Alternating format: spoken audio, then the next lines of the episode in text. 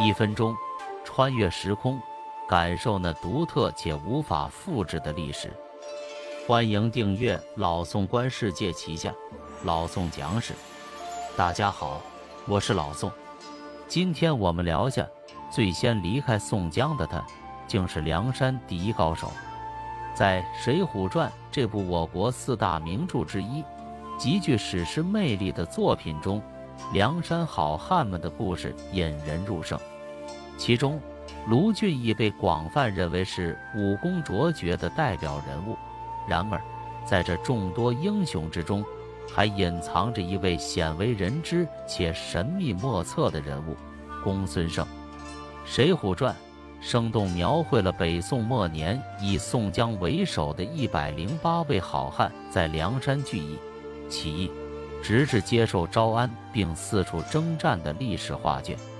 对于宋江这个角色，世人评价不一，有人赞其深明大义而深受众兄弟拥戴，也有人因其主张招安而颇有微词。著名评论家金圣叹更是对其持强烈贬斥态度。而在这108将中，入云龙公孙胜以其独特的神秘性脱颖而出。他的神秘不仅体现在呼风唤雨、星云起雾的超凡能力上，更在于他那些令人费解的行为举止，甚至可以说他在政治谋略方面可能比吴用更为出色。提到公孙胜，我们往往会首先想到他高强的武艺，但事实上他还是唯一一个与宋江保持若即若离关系，并成为第一个离开宋江的好汉。这2点就足以引起我们对他深入探讨的兴趣。在生辰纲事件败露后，公孙胜与晁盖联手击退官兵，逃至梁山，并推翻王伦，助晁盖坐上了梁山第一把交椅。作为晁盖的重要臂膀，公孙胜也因此跃升为梁山第3把手。这一路上，公孙胜积极进取，究其原因，实则是对权力的渴望。然而功成名就之际，公孙胜却选择抛下权力场，遁入空门做了道士。这一抉择让人颇感困惑。原来这一切都与宋江有着千丝万缕的关系。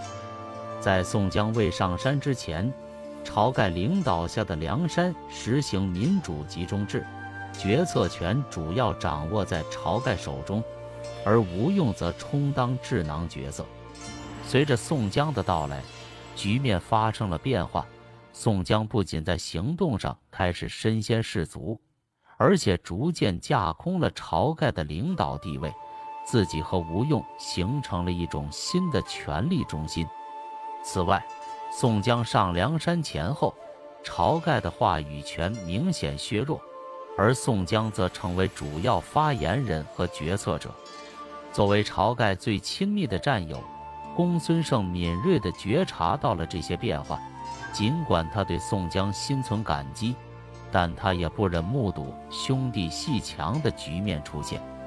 更重要的是，公孙胜深知即便出手相助，恐怕也无法改变宋江日益巩固的地位。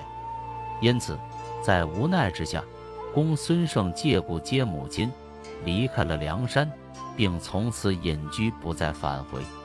作为第一个离开宋江的人，公孙胜最先洞察到宋江的真实面目。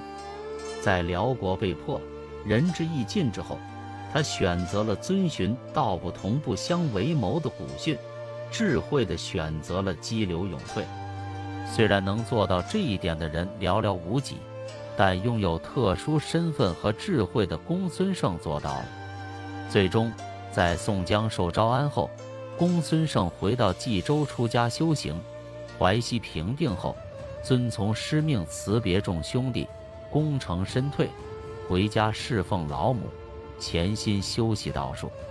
如同那神出鬼没的入云神龙，公孙胜自此隐居于山林泉石之间，过上了每日吟诗饮酒、恬淡自得的生活，最后享年82岁。公孙胜淡泊名利的性格使他选择了闲云野鹤般的生活方式，他无疑是梁山好汉中最能获得内心幸福的人物之一。好，本期的分享到这里就结束了。如果您喜欢老宋说史这个专辑，不妨给老宋订阅点赞一下。如果您能给这个专辑5星好评并投出宝贵的月票，那就更加感激不尽了。谢谢大家，我们下期再会。